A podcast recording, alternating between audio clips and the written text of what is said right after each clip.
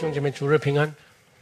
各位，今天我们要谈到我们基督徒在神面前要得取的一个基业啊。各位，这个基业观其实是在旧约圣经里面就开始已经提到的啊，所以很多的基督徒在这方面的认识啊不是很全面。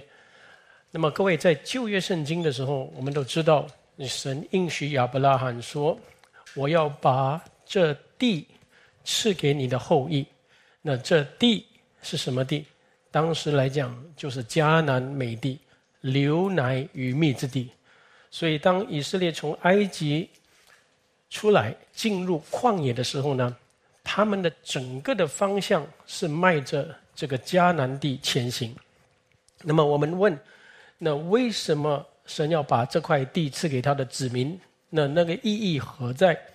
那首先。那这个迦南地呢，是神的百姓他们居住、相聚，然后一起敬拜神的一个家园，也是神百姓的国。那么，然后这进入迦南地呢，是代表什么？如果各位有读到圣经的话，是一直代表进入神的安息，显示神已经将他们的仇敌制服了。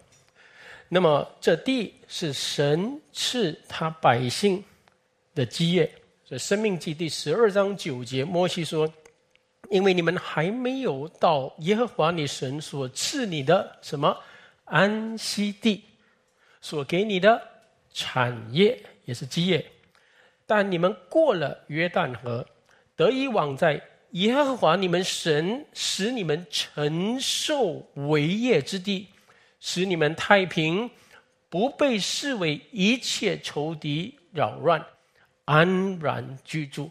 所以这个迦南地是安息之地，也是他们得享基业之地。那最后我们问：这个迦南地还有什么意义呢？那最有意义也是最重要的，就是这迦南地就是整个人类历史的主角。我们主耶稣基督他降生。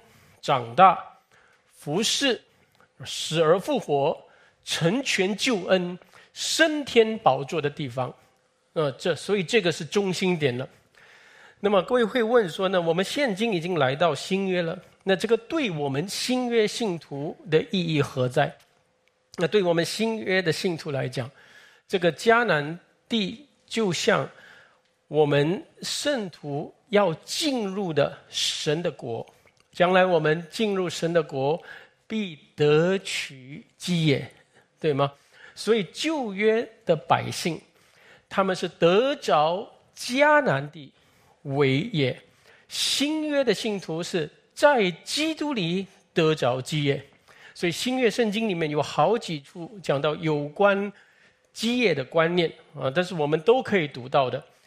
保罗在以弗所书一章十八节说：“基督在圣徒中得的基业，有何等丰盛的荣耀。”使徒行传二十章，保罗说：“如今我把你们交付在神和他恩惠的道，这道能建立你们，建立你们来做什么？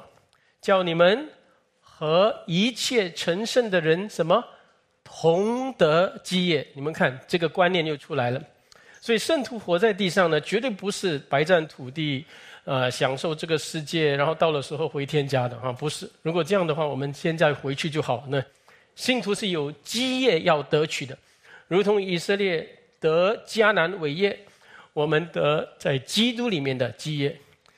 哥罗西书三章二十三节，我读给各位：无论做什么，都要从心里做，像是给主做的，不是给人做的。因为你们知道，在主里必得着基业为赏赐。那换句话说，我们今天的整个行事为人、跟从主的人生的一个终极目的是什么？就是将来我们回到天家，进入永远的安息的时候呢，要得着基业为赏赐。所以保罗在他最后一本书啊，就讲到了我们地上的日子。如同是一个打仗的日子，是一个奔跑的日子，是一个守信的日子。所以你打仗必定有打仗之后的赏赐。你奔跑必定有奔跑之后的奖赏，对吗？你守住圣的道，守住那个信心的时候，必定有守住之后所要得的冠冕。所以我们将来都会进入这个国，得着这个国为业。所以今天很多基督徒，我发现没有这个基业观，就活在地上的时候呢，啊，那个整个的目的单单是放在什么？我们做基督徒啊，就是能够得到安康顺利。神的保守，神的祝福，有好的工作，生活稳妥，那主日来教会这样过一下主日就够了。那各位，这个绝对不是一个有基业之人的信仰生活了哈。各位，有基业之人，他一定会设想：哦，将来我怎么建主？将来我怎么从主得基业为赏赐？呃，他首先一定会问：那他信了主之后，第一个是什么？哦，很自然的就是。我要快快带领我的家人信主，带领我的家族来到神的面前，对不对？这是一个有基业观的人哦，知道我得着基基督了。然后呢，在他里面跟他同得基业的事情是怎样？自动的这个基业观促使他马上要把这个福音传给周围的人。那之后他会认真的。设想自己在完成神赐的大使命的事上要怎么有份，嗯，对吗？呃，所以如果他自己是结婚了、有儿女的，他一定会设想：啊，那我建立这个家庭的目的是什么？哎，各位，你建立什么家庭？各位，过了几十年之后也是离开了，对不对？那所以呢，这个短暂的我们的人生，我最爱的家庭，除了把福音给他们，那你自己是基督徒。你的孩子是第二代信徒，那我们的家庭要怎么服侍我们的主，以致我们一代一代人都有蒙恩的痕迹？这个就是约书亚记。约书亚在最后他晚年的时候，他跟以色列人说的，对不对？你们若以为侍奉耶和华不好，那你们想侍奉别神，你们去。哦，至于我和我家，我必侍奉耶和华，对吗？所以呢，这是有基业观之人，他。自己得着，他世世代代都愿意，我们都活在神的面前，我们都是成为一个蒙主祝福、蒙主重用的家庭，有使命的家庭，有基业的家庭。所以，我们的侍奉是与我们的基业观息息相关的。如同一个主日学老师，那他用心用力的这样教主日学啊，各位不是单单献出一些善功给教会，不是的。一个真正有基业观的主日学老师，他知道我一生把我自己奉献给孩子，我将来见主主啊，我这一生就是用我的一切来教导下一代人，然后叫他们年幼的时候认识你，然后这些孩子长大之后，有他们成为主重用的人，有些成为传道人，有祝福多人，对不对？所以这个就是一个基业观。单单做一个主日学老师，单单来看看孩子这样哈。呃，做一下善功，跟有基业观的人，他做施工就不一样了。有一个在诗班服侍的人，他是怎样服侍？对我用我的歌声，主啊，一生这样的献唱你的美德，宣扬你的圣名，预备众人的心来领受主的道，对不对？所以各位用诗歌来赞美，诗歌传出信息的，就有基业观的人，他唱诗的那个信念。唱诗所会得到的那个恩惠，之后的冠冕，这不一样的。所以这个是基业观所带来的东西。或者我们当中有小组长，小组长会说：“哇，主啊，我这一生用我的时间精力，怎样来教导牧羊主的群羊？”所以呢，各位，这是一个有基业观之人他做的服饰。不管你在做哪一项施工里面，各位你记得，我们都是好像以色列民。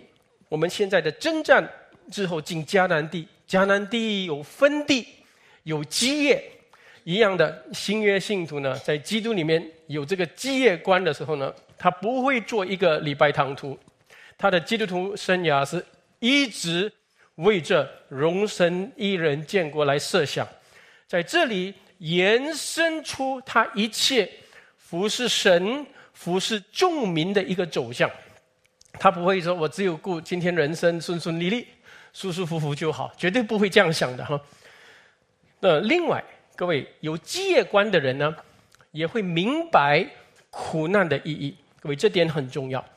他会明白苦难，也知道要承受苦难。当然，我们在地上是有苦难的。这个是不但是神的启示告诉我们，我们这样看一般启示都会知道。那我们人当中遇到地上很痛苦的事情，比如说我们有疾病的问题，有婚姻有问题的，那孩子就误入歧途，有这样的事情，其实对我们人来讲是很痛苦的事情。但是人看来是痛苦的事，但是有基业观的人呢，会知道这是第一自战自清的，因为这不是永恒的东西，对吗？所以呢，这自战的神给我，我要怎么面对？那在这个当中，神应许我的基业，既然是将来我要得国伟业，那我现在的这个处境难过、痛苦的处境里面呢，主要怎么得荣耀？所以呢，我会怎样？有依靠主的大能大力，第一来承受这个苦难，另外呢，来应对这个苦难其中的挑战。然后在这当中呢，主会施恩给他，且透过他面对的这些种种的情况，使他看见神的信实，然后神透过这些事情得荣耀。所以这样的人，他不会长久自哀自怜的，因为他知道将来在上面要得的赏赐是大的。但是没有基业观的人，你想想哦，我管要去上面得什么？我就今天我要好，只有今天的成败来断定一切，所以他会把地上的得失、成败看得很重，然后因为他终日思想的东西、关注的东西都是地上的事，那除了地上的事，没有什么意义而活了，没有什么要赚取、争取的东西，对不对？所以呢，这样的人他承受苦难的力量就很弱的，这苦难一来的时候呢，他没有解释，没有办法。那像保罗这样的人，你把他一放在监狱的时候，他挣扎一下，祷告了，哦，马上我所遭遇的事，叫福音兴旺了。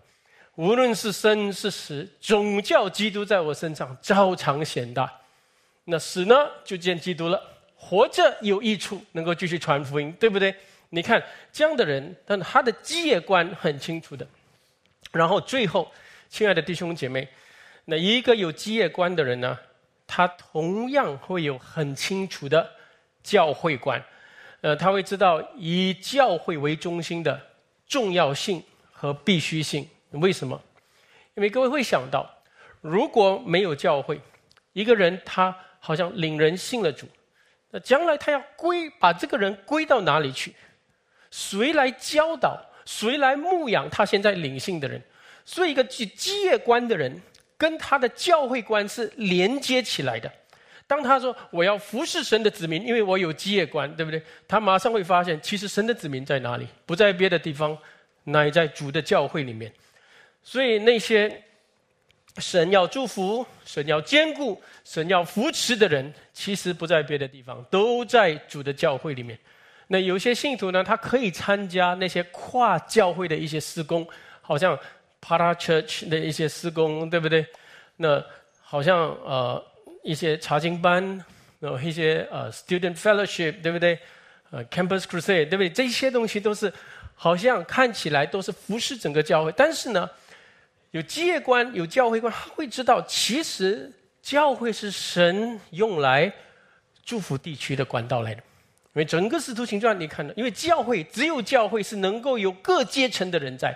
男女老少在各领域的人在，所以呢，所有的 para church 施工本身呢，呃，不能只有就限定就就在这群人，我们只有服侍这样的领域的人，这样的条件的人，绝对不是。所以所有的 para church 施工，他知道要叫教会强盛，叫教会能够把福音传给地区。所以你看，基业观跟教会观的连接，那就在这个地方了。所以以色列的分地，圣徒们的一个基业观跟教会观，其实都是在信仰里面啊息息相关的事情。那我们今天好好的认识一个基督徒应该与主同得基业的事。我们大家一同翻到，嗯，约书亚记，各位约书亚记十四章啊，各位在这里我们会看到加勒，他的故事了啊。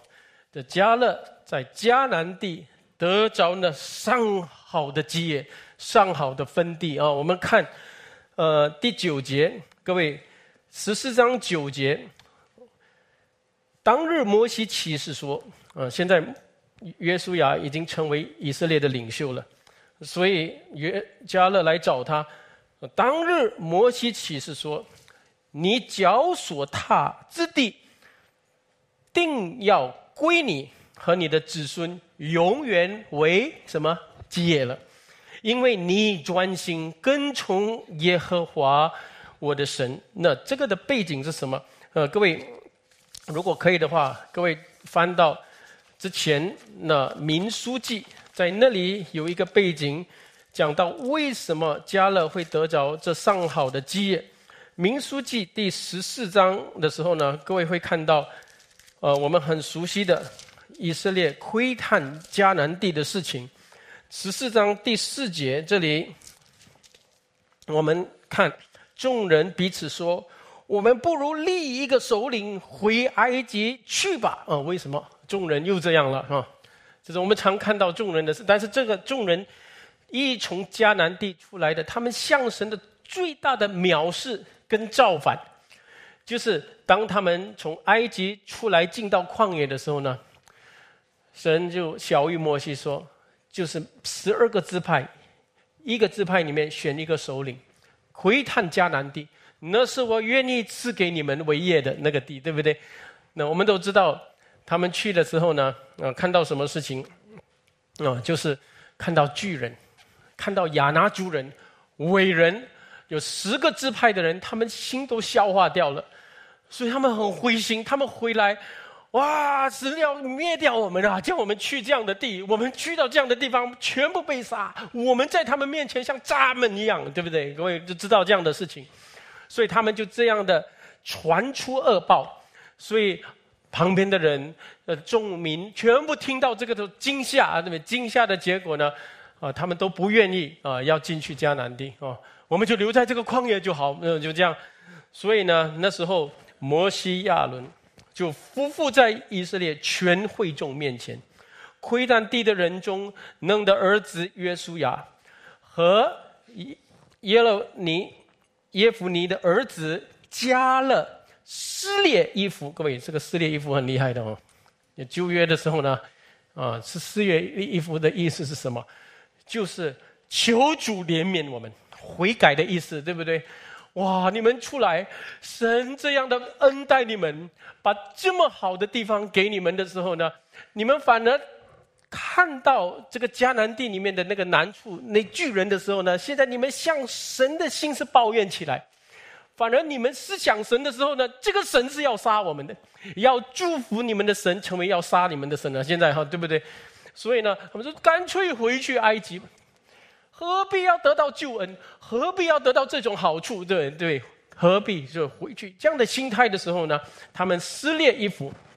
那时候只有约书亚加了两个人，他们知道神的心意。他们第七节对以色列全会众说：“我们所窥探经过之地是极美之地，神是把上好的给我们，对不对？”耶和华若喜悦我们，这句话很重要。耶和华有没有义务喜悦你们每一个人？有没有义务？都没有，你们都是罪人，对不对？但是耶和华若喜悦我们，就必将我们领进那地，把地赐给我们。那地原是流奶与蜜之地，但你们不可背叛耶和华，也不要怕那地的居民。各位。你是先惧怕还是先背叛神？各位哪一个先？哦，我们看到问题很多，对不对？我们惧怕，对不对？呃，工作的压力惧怕，看到人怎么对我惧怕，对不对？其实你惧怕里面是你先不信神，你先背叛神，对不对？把神给你的好，看到现在的问题的时候呢，那个好转为这是不好的。呃，对，我们很多时候都会这样做的，对不对？啊，你结婚的时候你很开心，然后你搞到要离婚的时候，那你看神给我这个婚姻就是就变成不好，因为有没有？我们常常会这样的，呃，所以呢，这是你背叛神的心，那背叛神，所以你们不要背叛神，不要怕那地的居民，因为他们是我们的食物啊，并且隐蔽他们的已经离开他们了啊，对不对？神离开，有神与我们同在，不要怕他们。但是会众说什么？拿石头打他们那二人，拿石头打他们二人。然后忽然，耶和华的荣光在会幕中向以色列众人显现。各位，我们会知道的嘛？哈，在巴兰旷野的时候，主差派十二个探子去看了，探子回来的那些情报，完全与神应许他们的相反。探子回来的是，我们看到这些巨人的时候啊，在我们的眼中看，我们像蚱蜢；在他们的眼中看，我们也是像蚱蜢，对不对？所以他们看自己，也看人看自己，都是一样的，对不对？渺小、无能，就这样的东西。所以他们就开始向神发怨言，就只有。约书亚加了他们带来善报，然后他们带善报的时候呢，叫众人你们悔改，你们不要这样。呃，十个支派就众人，就开始拿石头要打他们。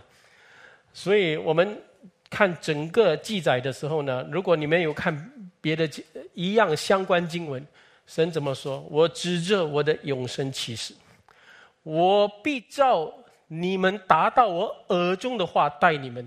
你们的尸首全部要倒闭在旷野，因为你们中间对不对？没有一个信奉的。那从二十岁以外的、以上的，全部向我发怨言，所以他们不会进入神的安息。唯有什么？唯有耶夫尼的儿子加勒和约书亚，他们才能够进去。这个是一个背景了，对不对？那我们问一个问题：说，那为什么特别上帝指出这个加勒耶夫尼的儿子加勒，他得到这么大的祝福？那从这个地方我们要理解两点：第一，就是以色列的问题，我刚才说了，并不是惧怕的问题，乃是藐视神的恩惠的问题。所以你们注意，加勒说什么？加勒说：“耶和华若喜悦我们。”就必将我们领进那地，对不对？所以换句话说，他是知道我们以色列人并不配得得到这个地，唯独靠着神的恩惠，我们才能够得到的。所以因此，十个支派的问题呢，不但是他惧怕这个迦南地里面的巨人，他们根本不在乎神的应许，根本不信神的话，不看重。神要给他们的基业，所以这个相似我们今天很多基督徒呢，哦，我们得救就好，哦，上天堂就好嘛，管他上面有什么基业没有基业啊，我上面不用加 Mercedes 的哈，我加都有大可以了啊，还是什么这种很多这种观念很奇怪的观念。我跟你说，如果你是真的属天国的人，你是要回去在永远的时光里面，在那个上面要活着，要瞻仰神的荣耀的。各位，你的今天活着的心态是怎样？这个不是什么直接住皇宫上面，还是住茅屋，不是这种的。这个是用人的话来讲的东西。我们在上面永远耶和华上帝成为我们的光，我们靠近神的人，靠近基督的人，满有基督的荣耀。所以这个是我们。梦寐以求的东西，可一个人知道他得着救恩的事是何等荣耀的事，他不会轻视他现在地上得取基业的事情。这一天一天，一刻一刻，他爱惜光阴。他知道他地上要怎么活，他会重视他将来要得的基业，不会就在乎那地上能够平安顺利这样的事情所以呢，有时候甚至宁可地上的生活有挑战一点。有难处一点，就背起自己的十架跟从主。各位，这是有跟基业观有关系的东西哈。然后第二很重要，这个事情告诉加勒的这件事情告诉我们说，神的祝福临到谁，是在很关键的时刻显明出来的。因为你们看四十年的时候，主一直讲起这件事情；生命记的时候又讲起这件事情，对不对？为什么？因为当众人都一同藐视、轻看神的应许的时候，只有谁？只有加了一个人，他跟众人看的不一样，所以他的眼光是与众不同的。为什么？因为圣经一直说他专心跟从耶和华，这句话是很重要的。神所应许的，神把我们从埃及带出来，就是进迦南。神把我们从撒旦世界的手中救出来，就是进天国，对不对？没有其他的。所以这个进天国的那个事情，比什么东西都重要的。所以呢，我们暂时这个地上遇到一些难处、有些苦楚、有一些我要的东西得不到的时候呢，哇，我们就停在原点了。我们忘记什么基业了，我们也不管那个什么将来荣耀的冠冕什么。各位亲爱的弟兄姐妹，在最关键的时刻。当每一个人都藐视，对，通常呢，当这样的危机出现的时候，就会显出人是真性是假性的，你们会知道的。所以呢，在这个危机的时候，众人如果众人都是一样啊，我们进去吧，嗯，那我们有进去，这样这样没有得冠冕，对不对？不不不是这样的读读出来，那很突突出的这个加勒是在众人都藐视的时候，他有不同的眼光了。那他又跟约书亚不一样，因为约书亚为什么圣经特别指出呃加勒？因为约书亚已经是摩西的帮手了，所以换句话说，他是领袖级的人，对不对？呃，所以领袖级的人当然跟摩西的眼光是一样的。但是一个被带领的群众，被带领的群众当中呢，只有加勒与众不同。各位，这是很重要的话来的。所以呢，他得到。上好的福分，因为他不受旁边的人影响，他把他的信心建立在神的应许上。所以我跟各位说，我们圣徒没有基业观哦，这是对救恩不清楚。所以没有基业观的人啊，你活在地上，你一定犯罪的，对不对？所以呢，有基业观跟什么？我刚才说，跟你的教会观是连接起来的。当圣经讲到永生的时候，也同时带出基业的观念。希伯来书九章十五节，我给各位读：为此，他做了新约的中保，就是我们主耶稣基督。既然受死赎了人在前约之时所犯的罪过，便叫蒙召之人得着所应许永远的产业啊，永远的基业。所以我们是否能够想象一个？我刚才说，就是哦，被呼召进到永恒的人，但是呢，他是没有基业，呃，我也不在乎。这样我们就问了：到底他是不是属永恒的？他是不是会进那个永恒的天国的？对不对？所以我们当然我们知道，一个人得到得不到，得的多得的少，那是另外一回事。但是我们现在在想，所有成圣之人，换句话说，重生的人才会被成圣，对不对？所有重生成圣之人，他们都向往要得到基业。他们要见主的时候，他们盼望能够带着最荣耀的生命，就心里面预备好要听主说：“我忠心良善的仆人啊，你进来跟我一起得享永福，对不对？”我们都愿意要听这句话的。所以，我可以跟各位说，有基业观的人呢，呃，是没有错的。嗯，这个不是贪心，啊，有些人这个人很贪心哦，哦，各位你要贪心，你就真正要贪心啊，贪那个永恒不变的，你们了解吗？哈，我们基督徒呢，对基业的东西要贪心的，像加勒，我要得到最好的，但是不是地上，地上没有钱没有关系，地上这个地上少吃没有关系啊，少得到名誉没有事，但是将来我最靠近我们的主，我得到永远里面最荣耀、最喜乐的生命。靠近主那个荣耀的冠冕，这是我们基督应该要得的。如果你这个东西你不向往，就是说你今天不太爱主了，对不对？所以呢，应该有这样。所以一间地方教会，我可以跟各位说，跟基业有什么关系？很多人问这个东西，很多人说：“那 OK，我要得基业，哦，我今天到路上去传福音，那这样带领很多人进去。”No，我跟各位说，我们得基业是跟我们属的教会有关系的。很多人说，一间地方教会的意义在哪里？如果用旧约来看，你看旧约有十二个支派，啊，如果你们有跟我们一起读过圣经中览，你们会知道十二个支派，支派每个支派下面都有种族，有种族，有宗族，有宗族之后有家族，家族之后有每一个成员、家人、家庭，对不对？家庭里面的每一个成员，你看圣经是这么详细的分类，然后每一个人都有地皮，每一个人都有地皮。呃，当然，好像像拿欧米这样的，他们软弱卖了地皮，然后走人了，对不对？后来很狼狈的回来之后，借着至亲的金属把他们赎回，也把属于他们的基业地皮全部赎回，对不对？这是我们在旧约里面看到的观念。所以每一个神明，他们是都有基业的，有分地的，他传给他的孩子、孩子、孙子，全部传下来的。所以这个分地的观念，基督徒得基业的观念，这是很清楚的。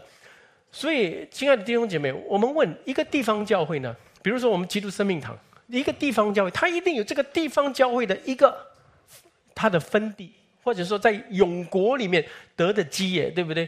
所以，这个就如同一个支派，属一个支派里面的宗族，宗族里面属于的一个种族，属于的一个家族里面，其中一个，其中一个这个生命堂，以马内利堂。对不对？福音堂什么堂？对不对？每一个人，然后这个堂里面的每一个家庭、每一个成员、每一个人在神面前要得着的事情，所以很重要的就是教会的一个职责。你们注意，我在带领教会的时候呢，我因为有这个基业观之后呢，我知道教会的几个任务是不可少的。第一个。任务是除了要把真理传扬的清楚，所以真理的教导，然后还有牧养的事情，那很重要的还有一个就是要将基业分给在教会里面的每一个的家庭，每一个的家庭的成员，每个的会友。所以我特别要跟各位说啊，我们在属教会的时候，你要知道，教会不是属牧师传道人的。有些人就有这种观念啊，这个是朱牧师的教会哦。呃，朱牧师，no，你这样想啊，不单纯，就是你不明白神在一个地方教会，透过那个地方教会要得的基业是什么。我再讲一遍，教会不是属牧师传道人的那那种产业，没有这种观念的。这教会是。给予啊，愿意要跟从主的人，在神面前得基业的那个管道。所以，在一个教会里面，就在前的在后，在后的在前，有的要多加给他，没有的连他有所有的都拿掉。但是，看到每个人的跟从，以这个教会为中心，以这个讲台所传讲的福音跟福音为中心，然后跟从主的时候呢，有一些人哎成为长老。有一些人成为执事，有一些人成为全职工人，有一些人成为小组长，有些人成为主日学老师，有的是师班员，有的是招待员，有的是探访员，有的是清善员，等等等等。那他们都在神给他们的岗位上各尽其职，以致他们得着神为他们预备的基业。当然，我讲这些话的时候，我很清楚的要解释说。这并不是说我们有职分的人就是在神面前有更多的基业和赏赐，因为我们也看到有些人有职分的人，他们失责，对不对？没有忠心的这样服侍，也有的，所以他们最后也需要在神面前交账。但是现在我我讲一个一个职分的时候，就是说，当一个人在一间教会他有基业观的时候呢，他这样的追求，这样服侍众人的时候，看到。神在某一个方面兴起他，重用他，比如说他是很好的主日学老师，他对孩子们就有负担，他真的做到一个地步，将来有很多他教导的孩子起来成为传道人，甚至到这个地步，有些做声乐的、音乐的能够成为音乐牧师、声乐的牧师，所以在这个方面有带领群众怎么唱诗赞美神，用诗歌来传福音的这样的事情。能够达到多少就多少的，所以你们理理解吗？所以这个基业啊是无限的。这一个教会在成长的时候呢，人数越来越多了，然后有看重生命、遵照主的吩咐要服侍神、服侍众民的人呢，他们就会发现，他们得到了有一些职分、有一些岗位，有很重任放在他们身上。那他们所做的影响较为多人和世世代代的人，对这样的做出来。各位亲爱的弟兄姐妹，连好像比如说我们像乐林施工也是一样，对不对？我们把呃乐林施工就是把弟兄姐妹一个一个送走啊，送去哪里？啊，这样讲不还不太好听啊啊！但是我们要很实在的哦，牧师尽量讲很真实的话，送走去见主了，对不对？啊，但是怎样见？很痛苦的去见，很荣耀、很喜乐、很平安的离开这个世界，然后见主。哦，所以每次，呃，就丧礼的时候，我们看当跑的路已经跑了，所新的道已经守住了，现在有公义的冠冕等候着我们。哇，我们就知道这个人很多的基业啊。一个人就活在地上破破烂烂，很痛苦，什么都没有做。哦，当跑的路怎么跑了？已经跑跑什么路啊？呃，守信守什么信，对不对？所以呢，我们甚至连为每一个施工设想的时候呢，有一个基业观，你们明白吗？所以这个就是基业观跟教会观要连接在一起。所以这这一点上，我们就会很清楚知道了。哦，原来教会生活来的时候呢，这个是圣公也是一个羡慕善公而做的，因为。我在羡慕主的工作的时候，我自己心里面也知道，将来我见主的时候，主啊，你知道我的一生投资在哪里？怎样的服侍你？怎样服侍众民？影响了多少人？就是说忠心良善的仆人，对不对？嗯，所以把这个祝福，所以我们也不懂的，所以牧师也看哦，哦，呃，有些教会呢，就是有些不对的那种。做法你就看哦，这个主任牧师呢，把位置传给儿子，儿子传给孙子，这样这这个变成一个 chronism 啊，这个不是这样的。你就做一个领袖的时候呢，一直看每个家庭，哎，可能这个家庭哦，这非常蒙恩，他们教会没有职分，但是孩子全部遵照主的意思这样教导，神的恩典也临到他们。哎，这个当中呢，哦，某某家庭某某的孩子。哦，将来也可以做传道人，我将来也成为一个执事长老。那这个是我们传道人有基业观的时候呢要看的。有一些弟兄姐妹，他们有单身的，呃，单身的没有后代，对不对？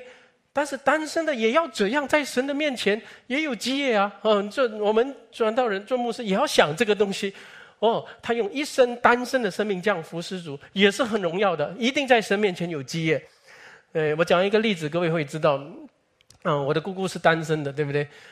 呃，你们都知道，她在疫情当中，因为疫情期间的时候呢，教会没有开，她就在我们这边绑了差不多两三年，有时候参加我们的崇拜啊，差不多两年这样哈。那那个过程当中呢，啊，嗯，后来有一天他的教会开了啊，他就说：“侄啊，我现在很挣扎，我在你这边两年了哈，到底要回去还是留在你这边呢？”我就很诚实的跟他说：“姑姑，你在你的教会。”会理公会已经五六十年了，他们把你差派成为宣教士出去中国，然后你怎样的在这个教会的遮盖带导之下，你出去这样做了，然后你也在回来的时候，你也参加一些小组，也帮助一些乐龄的施工，对不对？所以你在这个教会本身呢的是有基业的。我这样跟他说啊，但是我说你现在。当然，在这个过程当中，可能你有一些迷茫，或者可能有一些事你也退休了，也不懂在教会要做什么。现在，啊，但是我说你在那边的关系，你跟人的关系都在那个地方。我说只有一个理由，如果你要来到我们的教会啊，我我这样跟他说：，姑姑，你要来的话，除非以你的年龄、属灵的身量来讲，除非你在我们的乐龄施工，呃，比如说跟我们的水保知识。我就直接这样说，跟他一起这样配搭，呃，水宝雅思跟他们配搭，照顾很多的老年人，然后兼顾他们的信心，用你五十五六十年的那个身量，这样你的属灵的生命来这样喂养他们，然后参与在其中。不然你来到我当中，你以前是宣教师那边，然后又做很多的施工，然后现在你来到这边坐在那边听到，我也看不下去哦。那样这样，所以我也这样讲。当然，你很喜欢你侄儿讲到了，这这是另外一回事。但是你要回去了，你已经七十多岁了，所以你有基业的。哎，如果你活到八十多岁、九十岁，你回去建主的时候呢，你拿什么建主，对不对？所以你的关系也都在那边。所以我就这样跟他说的时候呢，他就挣扎祷告。哦，所以后来我们的呃星期六的崇拜就换到呃星期天的时候呢，他就决定回去，我就祝福他了，对不对？所以各位明白吗？所以我是看一个人的生命的时候呢，不但他生命好，还有他在那个教会里面，他要得的基业是什么？现在这样讲，你们就了解了吧？哈，所以这一点呢，就是我们有时候教会观不对的人哦。就喜欢多多人来教会，你多多人来，然后呢，不要管他们，你们来教会啊，奉献就好啊。然后呢，教会搞大，多多人，礼拜堂做大大。但是你有没有问过，那这些人他们在教会里面，他们将来拿什么建筑？如果他们在教会只是来一个一万人的教会、五千人的教会，他只是扒在后面，每次做完崇拜就还没有主导就走了哦，哦，我就做了崇拜，这样走了。那我们传道人怎么向神交代？你明明知道有这样的人，对不对？所以我的属灵的良心，或者做牧师的良心啊，跟我说：对，如果愿意跟从的，我愿意，就是教会好像有一个基业分地，把那个服饰、那个服饰的重任职责交给那个人，然后让他越做越好，然后他在神面前，在人眼前，他也被提升起来。这个就是我在带领教会的时候呢的一个很主要的观念，所以我不是要教会多人，我是要教会进到这个教会的人要在这个教会里得取基业。每个人的条件、恩赐、强项，还有属灵的成生命不一样，对不对？所以跟着他领受信息之后，他的付出，他的摆上。他得取基业，就好像加勒这样啊，这就是我在牧会的时候的一个原则、一个理念来的。我现在先这样讲啊，不管你是有结婚，还是你单身，还是什么，这你就知道，牧师在安排整个施工啊，几个礼拜之后呢，各位啊，牧师会有一张纸哦出来哈啊，最近我跟同工开会的哈，就整个教会的一个施工事项里面呢，就是哪一些人就愿意要参与。那，参与的人，然后呢，一起之间有一些互动，互动之后呢，怎样把那个施工带到那个领域？但是如果那个人没有办法，那个施工者没有办法把这个施工带到那个领域，就是我也不能强逼，对不对？这是一个人他在主面前要得取的基业，啊，嗯，所以这个就是很神为的让主的工作，呃，这样的建立起来。但是身为牧者呢，我一定要劝勉鼓励。也甚至推动弟兄姐妹，知道我们在地上不是一个白占土地的日子。当我们一个礼拜两次、三次这样以教会为中心生活的时候呢，我也知道到一个地步哦，我们已经开心啊，一起吃啦，完了还有什么啊？这个开心谁不要，对不对？大家在一起欢笑谁不要？但是我们要知道，教会里面有喜乐，但是教会里面也有征战。对不对？也有要得的地。你们看，约书亚进入迦南地的时候，他说什么？我们还有很多未得之地，我要走了，对不对？这些就交给下一代的人，他们来得。所以这个的理念，其实新约旧约里面，你要反射呃反照里面呢，这个是有 parallel，先呃这个是我们一起看的时候都都知道的这个观念。新约的基业，旧约的迦南地。这是一起，我会明白的。所以，我们现在来看加勒怎么定睛在神应许他的基业。我们继续看约书亚记，刚才没有读完。约书亚记第十四章第十节，十节的时候，啊，对不起，十四章十节对。然后这里说，自从耶和华对摩西说这话的时候，现在加勒是对约书亚讲啊。自从耶和华对摩西说这话的时候，耶和华照他所应许的，使我存活这四十五年期间，以色列人在旷野行走。哦，各位，这句话我们看一下哈，注意，加了定睛于神应许他的这个基业的时候，其实呢。你们有没有发现什么叫定金？看，哦，哦，四十五年了，你要记得哦，约书亚，四十五年前摩西跟我讲的，这个意不是这样的意思啊。他现在是跟约书亚确认，自从这句话很重要，since，对不对？自从耶和华对摩西说这话，要把迦南美地的基业赐给我的时候呢，他使我存活四十五年，这是什么意思？四十五年在哪里走？四十五年，四年是在这个旷野走，对不对？所以在旷野里面，加勒看到什么？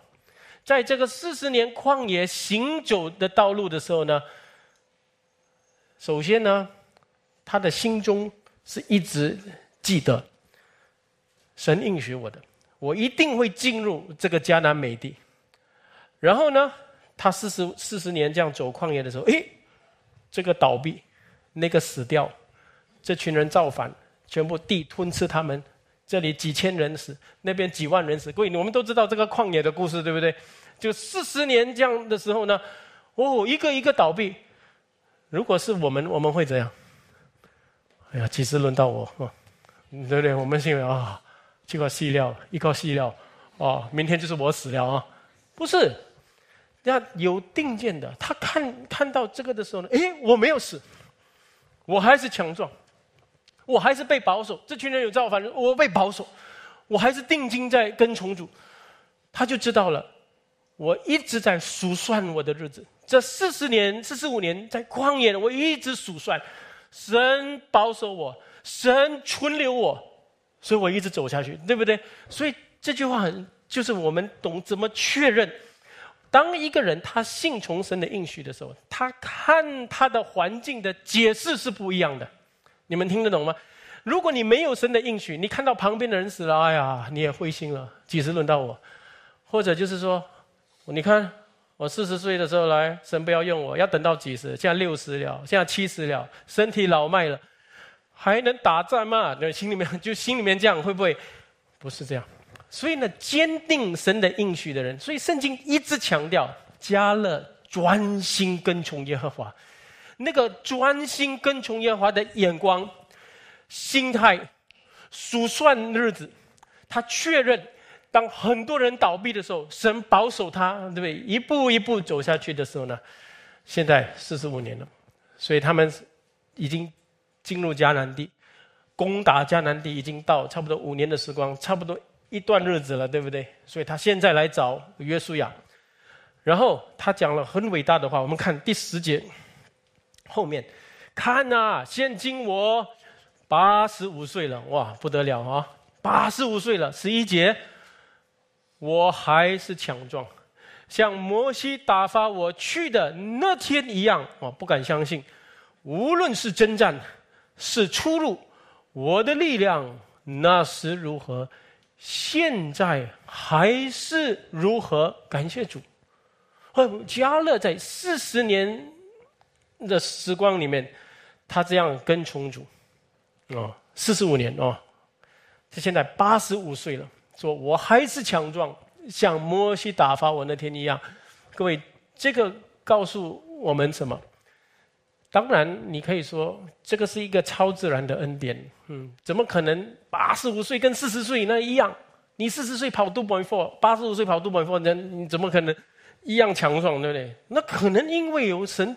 特别超自然的恩惠临到他，这个老人家到八十五岁，那时候你们记得吗？摩西一百一百二十岁的时候，他的眼睛没有花哦。我现在四十五岁，已经花到不懂哪里，看东西也是啊，这样这样啊，这样这样看。所以他，想必那时候有超自然的神的工作，对不对？但是我不要单单想只有超自然的工作，我也心里面想，神的超自然工作一定是跟你的心智有关系的。对不对？心智，所以这个人四十五年前他听到这个应许的时候，他相信了。然后他四十五年的确认，神还是这样存留我。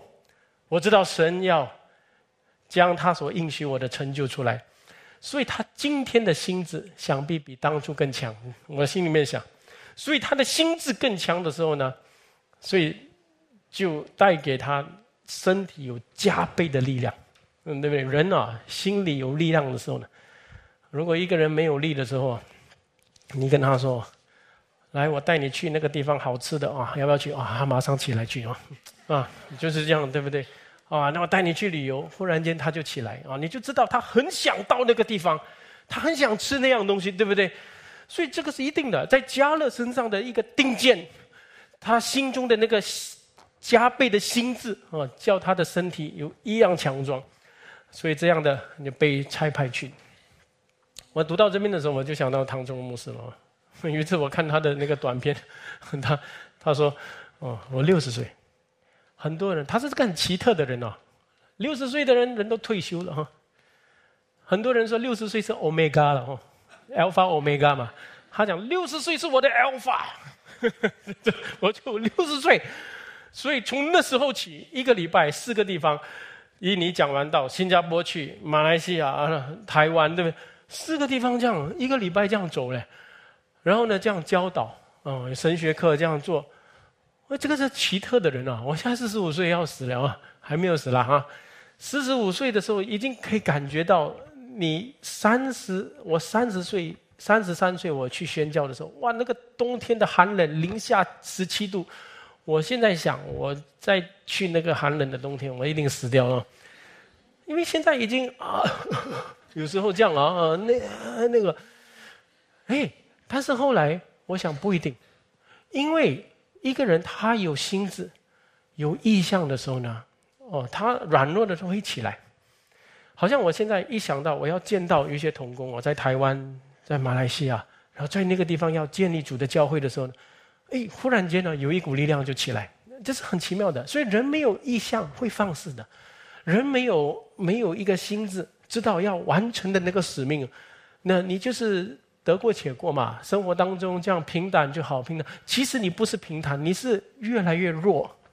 所以很多自然反应、自然生长的原理是：人越老越怕事，越老越柔弱。其实不是因为因为老了嘛，你老了，你手脚没有力的时候呢，然后呢，你会自动的啊慢一点，你会慢一点。然后呢，那边有人吵架。不要去，不要去！等一下啊，被打还是什么？你年轻的时候什么事情啊？你你要看对不对？年轻的时候有有力量嘛。但是人自然的原理是你越老越怕事的啊！不要了，多一事不如少一事，就这样子。啊，这个是人很自然的反应。没有老人家到六十岁还要冲啊，教导、劝勉、读者教训，很少的这个东西。所以航牧师是一个很。华人界很典型的一个例子，他就奇怪，六十岁才开始做这个东西，嗯，因为他是好像四十岁四十多才牧会，所以他累积了十多年的那个牧会经历，然后他就之前他在神学院教书，对不对？然后后来他才六十岁，他出去宣教的时候呢，所以我心里面每次看到这个老牧师他这样做的时候，现在八十岁啊，有一度我看他讲道的时候，他就抓住这个地方。他说：“因为我的脚长了一根刺哦，他呃有那个骨头，说如果我走的时候啊，not balance 啊，所以他抓住讲到这样就可以。所以每次上台的时候这样抓哈。我，现在我也是每次抓住，我发现这个腰啊好像不太行了哈。以前两个小时这样，现在抓住一下啊，这个可以一点哦。呃，也是这样，但是呢，这是也是服侍主的时候呢的一种格外的一个力量，对不对？无论如何。”总要救些人，无论如何，就是神差派的时候呢，我们亲爱的弟兄姐妹，我们有一个基业观的时候呢，就是会有加倍的力量在我们身上的。啊，各位参考哦，嗯，你不要说这三三十多岁是啊，现在很忙了，现在没有力了，现在有孩子，不是这样的。我亲爱的，当然有时候我们人生当中有一些阶段，我们慢下来一点，因为有一些事情。呃，有一些问题，啊，家里有问题，那孩子真的可能很小的时候，或者有一些事，家里的事要处理很难，这是有一个短暂的时光是会有的，这是牧师会了解的东西啊。但是我要讲的就是，当我在带这个教会的时候，我是因为有一个基业观，我们知道不能白占土地，要爱惜光阴，因为你三十岁不做的事情，你说等的时候呢？另一天，你再醒过来，发现我开始要做的时候，你已经是四十岁了。通常是这样的。然后呢，再来一下子做不到一下，哇，很辛苦嘞，因为你已经五十岁了，是这样的。所以我是喜欢在人年轻的时候呼召人。嗯，最好做传道人的时候呢，不要过四十岁，你奉献给主，不要等到退休哦，然后很多钱了哈，然后又很富裕，然后那时候你才来做传道人。当然也有人这样吧，对不对？但是我是曾经在槟城，有一个人说：“哦，你们要做传道工作。”买两栋房啊，事业基础有了，然后每个月收几千块租金。那时候你传道工作很简单，你没有后顾之忧，那你去哪里都去哪里。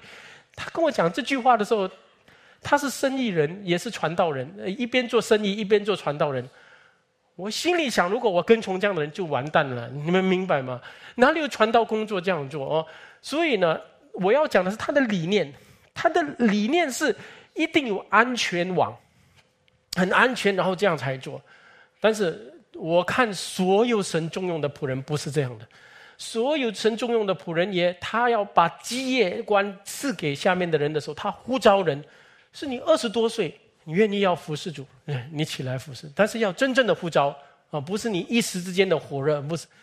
所以我亲爱的弟兄姐妹，呃，这就是加勒给我们看到。所以呢，现在加勒找约书亚的时候，怎么说？他说。十二节，我们继续分圣经看。求你将耶和华那日应许我的三地给我，这个就是今天的主题了。可能有些人看到这个主题到底讲什么？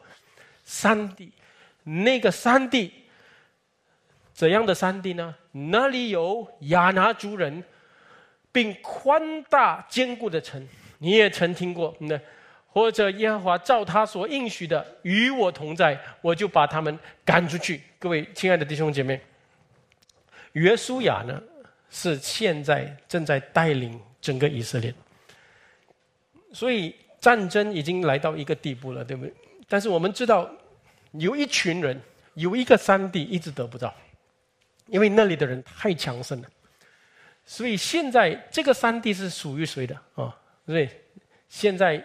加勒来到约书亚面前，他不是先上去攻，他是先约书亚，你是摩西的帮手继承人嘛？你是换句话，整个以色列的领袖，求你给我祝福，求你给我祝福。所以呢，各位宣教工作、传福音工作，我们的整个的施工是一定是借着教会的一个差派、一个遮盖、一个保护来做的。呃，不是一个你独当一面、单枪匹马做的。各位，牧师明年开始一年一一个月两次，就是马来西亚去三次，其实啊加上槟城，当然牧师还会在这个地方哦。有时候我一个月两次到吉隆坡的时候呢，我早上还是待完这堂之后我才去的。为我想了很久，这个东西我问我自己，主啊，你这么多年培训我。这个过程，然后今天还成为才成为一个比较像样的传道人。那么我们教会到了一个地步呢，我要出去了，但是我一定要跟教会弟兄姐妹讲。所以有一度我叫大家小组的时候问彼此，问弟兄姐妹。那有些人说为什么要问？牧师要去就去嘛？no，你要知道我们是要彼此顺服的。你们要差派我，你们做施工的时候，牧师监督你们，差派你们，为你们祷告而做。那牧师要去宣教的时候，你们要差派我，你们的祷告要遮盖我、保护我，这样我才可以去的。那位如果大家不愿意去，那我去来干，就很多的那个阻力，嗯，对不对？但是如果我不去的时候，我也问。那我在这边做什么？哦，很好啊，啊，朱牧师，很多人喜欢听你讲道啊。这个生命堂的朱牧师讲道不错，我们来听啊。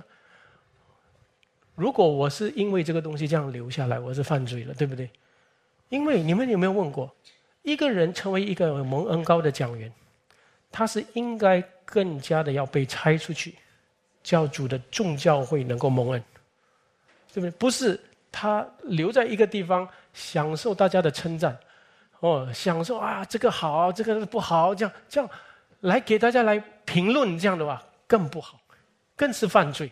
所以我我想这个东西的时候，我跟师母讲，我说我这样如果很舒服的这样留在这边，然后享受每个人来哦，每个人进来这个教会都说我们都是听朱牧师进来，我们就很喜欢听他信息，嗯，到一个地步呢，我问我自己的心呢，这个是不对的东西，我应该这边讲完道之后我要走，我要把这个恩典带到外面，然后外面去领受了再带回来。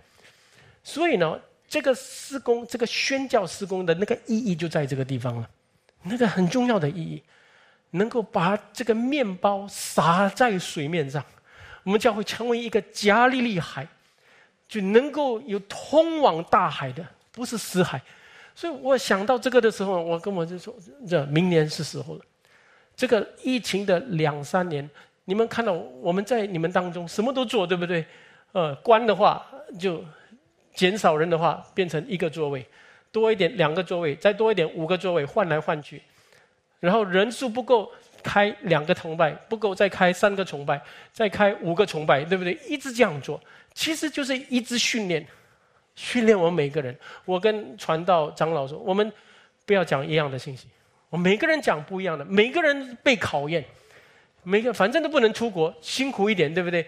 就当做是一个培训，所以那个疫情本身呢，就是预备我们。虽然很辛苦，其实我跟你说，五个重排是很辛苦的，好像好像大家都是一直在赶火车这样，呃，这边讲完，这边这边讲完，所以呢，整个周间的那个很艰辛的服饰啊，流汗流血的服饰是要做出来。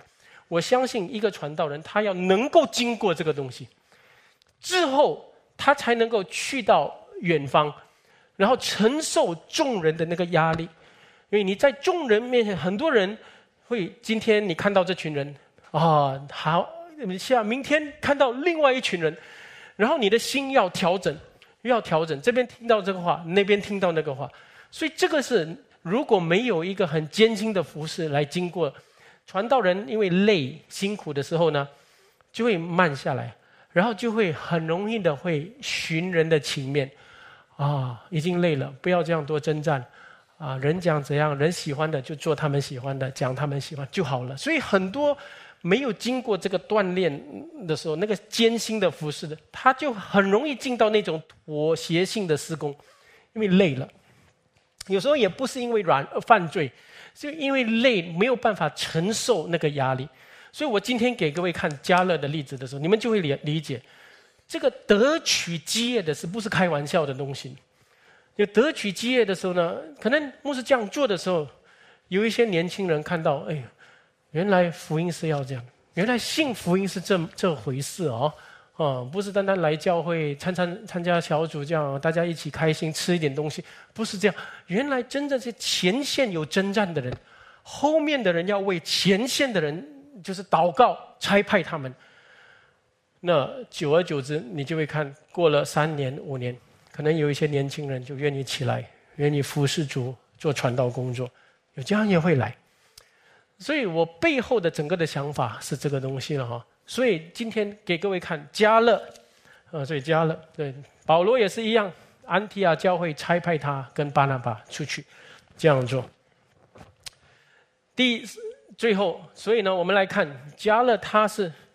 怎么应敌啊？这个强盛的仇敌呢？我们看，他说第十二节，我再给你们读：求你将耶和华那日应许我这三地给我，那里有亚拿族人，并宽大坚固的城。所以你们知道啊，亚拿族人是他很强盛的一个族类，还有宽大坚固的城，有墙围绕着。然后呢，他说什么？或许耶和华。照他应许的，与我同在。哇，这句话太好了啊！这句话太好。等一下我们多讲哦。第十三节，于是约书亚为耶夫尼的儿子加勒祝福，将希伯伦赐给他为业，就是这个希伯伦山。所以希伯伦做了基尼喜族耶夫尼的儿子加勒的产业，直到今日。因为他专心跟从耶和华以色列的神。你看到吗？这句话又出现了，一直出现。所以，什么叫专心跟从耶和华？等一下我们也要思想。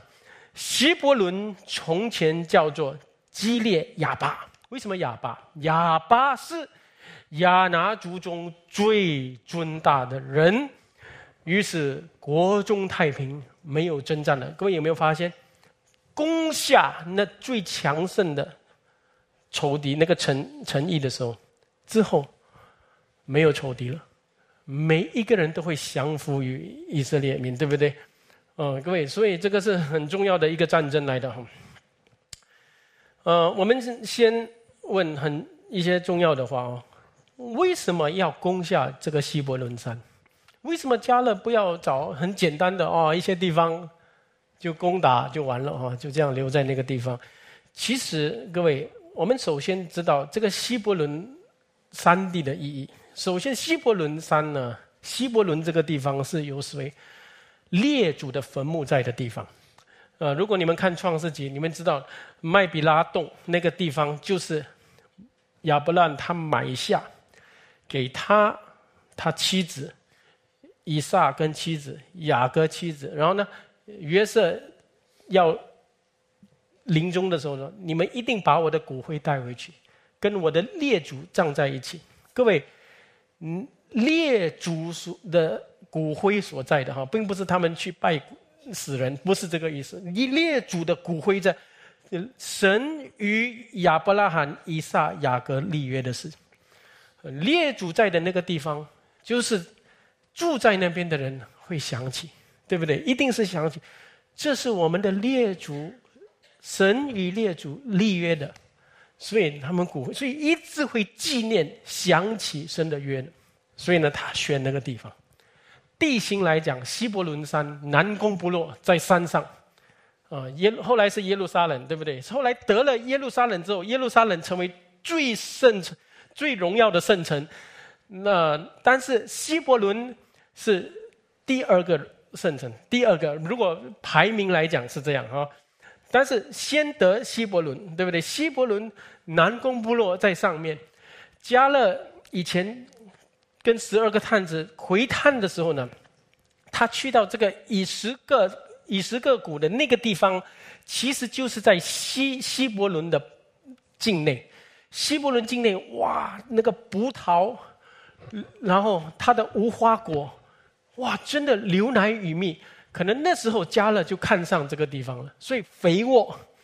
然后呢，那个山地，所以你会想想说，最好的地方当然是谁占领的？一定是最强盛的仇敌占领的，对不对？因为这个世界是一个弱肉强食的一个原理。你去到一个地方，谁拿到这个最好的地皮，一群人一定是最威猛高大的人啊，有战士这样的人，我要这块地，所以呢，他们就拿去了。所以就亚拿族他们在的这个地方，但是你就知道这个地方南攻不落。攻下各位，然后呢？希伯伦还有的意义在哪里？你们记得吗？大卫做王的时候，他是先做犹大王，七年六个月，在哪里做王？希伯伦做王，之后他才成为以色列的王。以色列统一之后，成为以色列的王，所以他是先在这个希伯伦做王。所以希伯伦的意义是很大的哈。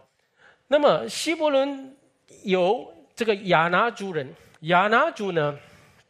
是当时在那边最强盛的民族。那如果我们有读考古学，考古学家告诉我们的这个亚拿族人啊，他们的这个基因啊，是好像巨人啊。从最矮的是二点一米。嗯，迈克乔丹多高？你们知道吗？你们懂迈克乔丹吗？那个篮球手啊，迈克乔丹才一点九米呢。他们最矮是二点一米。我的手都不懂到不到，然后最高是三米这么高，三米到哪里啊？啊！喂，你看到一个二点一米的人，你都吓到不懂哪里了。看到三米的人，他们的手掌就是给你一巴，你的头都掉下来了，对不对？这个不得了的人来的，真的是巨人啊！所以呢，当初十个探子他们看的时候呢，我们就像蚱蜢，我们怎么能够跟这样的人比啊？那个。所以呢，他们是一想就知道，这是绝对按自然界来讲，绝对不能胜过的人啊，不是我们能够胜人。但是约约书亚呃加勒说什么？或许或者啊，他怎么说？十二节那里有亚拿主人，并宽大坚固的城，你也曾听见，对不对？所以他不是无知的，他懂那里有谁，对不对？嗯，但是呢，他靠什么？或者耶和华照他所应许的与我同在，我必把他们赶出来。感谢主，对不对？所以看到吗？最强盛的仇敌，没有人用自然的方法能够胜过的，你只能靠神，就靠神的单依靠神的应许。所以这也告诉我们，施工哦，亲爱的弟兄姐妹。施工是有前进，施工是有难度的。对，有时候你在小事上中心之后呢，给你胜任更大的施工，更难的施工。呃，有时候哦，你这个施工可以了，你要牧养人，牧养人啊，这个容易的。后来有更难牧养的，更辛苦的。呃，孩子，你教导主日学的时候很听话的，忽然间来了一些呃从来没有嗯听过福音的孩子。然后家境有问题的孩子，你又发现又有一个难处，然后再来的时候又有 special needs 哦，有一些孩子有一些 special，那我们要怎样？呃，教教育他们，把基督的道教导他们，要要使他们能够坐下来很安静的听，又另外一个挑战。所以施工的难处是没有限定的、限制的，所以能够做到多少就多少的啊！各位亲爱的弟兄姐妹，所以你了解，所以我们现在开始做的还是在一个初期。我每次认为说是一个初期的，很多教会呢，我去看的时候呢，其实一遇到难处的时候就放弃了。很多的，所以呢，一个施工的前进啊，一定要有一个主要人，有像加勒这样的人出现，呃，他是一直看到有一个希伯伦山的这样的去，然后他要征服，绝对不是靠自己的斗志力，斗志力哈是不要怕问题啊，不是。他靠的是神的应许，神的应许是事实。如果神把我带到这个地方，他已经预备我，一定是叫我要征服的。所以这个加勒的心态是这样，所以他信从神的应许。亲爱的弟兄姐妹，我最后讲完了，信从神的应许，你怎么知道他是真信？一个人他是信从神的应许，你怎么知道他真信？我新生的应许，我一定能够胜任。no，加勒之前有几年？几年？四十五年。四十五年，我从自从神对摩西说的“这地给我”，我就期盼着，在旷野的时候呢，这群人倒闭，那群人灭亡，等等等等，这个当中，我是咬紧牙根跟从主，一直到我进入迦南。然后我们已经征战了五年了，到现在我已经预备了，只有剩下这个亚拿族人，就是交给我，把这地赐给我跟我的后代。哎，将来君王大卫就是做王的地方，嗯，从那个地方开始，你们明白吗？所以呢，信信仰啊，信心啊，是一定有明证的，不是说了吧，你说了。你要忠心咬紧牙根的信从神的那个证据，在你的时光、你的年岁、服侍的日子里面显明出来，你才能够担任这个最难的施工，就是现在加勒怎么攻下以希伯伦山啊！所以你们一看都会知道的哈，这个是很精彩的。其实加勒的故事啊，是你们其实能够做成一个影片 啊，各位看一下约书亚加勒的故事啊。我们就会知道，原来我们今天跟从主的事哦，啊，是一个征战、杀种、打战的的事情来的。所以啊，有时当然我们在一起有开心有喜乐，对不对？但是我们在很真实的啊挑战面前，我们也知道，我们是在进入迦南的这个过程，在这个征战的过程、得取分地的这个过程，将来我们都要。得基业为赏赐，愿主祝福大家，叫各位有渴慕这个基业的心。愿主祝福，我们一起祷告。主，我们感谢你，今天你用这段经文给我们很重要的一个眼光。就可能我们呃做基督徒这么久，从来没有认真想过什么叫与你同得基业的事情。今天但愿主借着你仆人所传讲的，是我们清楚知道，就我们将来都要见你，我们都希望主能够，我们见到你的时候。你能够对我们说你是忠心良善的仆人，啊，能够与你同享一切的福乐，祝祝福我们众人，就但愿你的话的教导开启我们的心。当我们每当一认识多一篇的经文，我们的心就有多多一份的力量。求主在这个方面就恩高我们众人，使我们就在这地上。渴慕要得着将来呃的基业，啊，以致我们不白占土地。我们知道我们还有当跑的路，要守信的道。嗯，求主在这个方面多恩高我们众人，啊，也盼望主接着你仆人今天想的，就兴起更多的服侍者，兴起更多主重用的传道人，能够为这个时代来祷告。就我们感谢你，我们如此祷告，奉主耶稣基督得胜的名。Amén.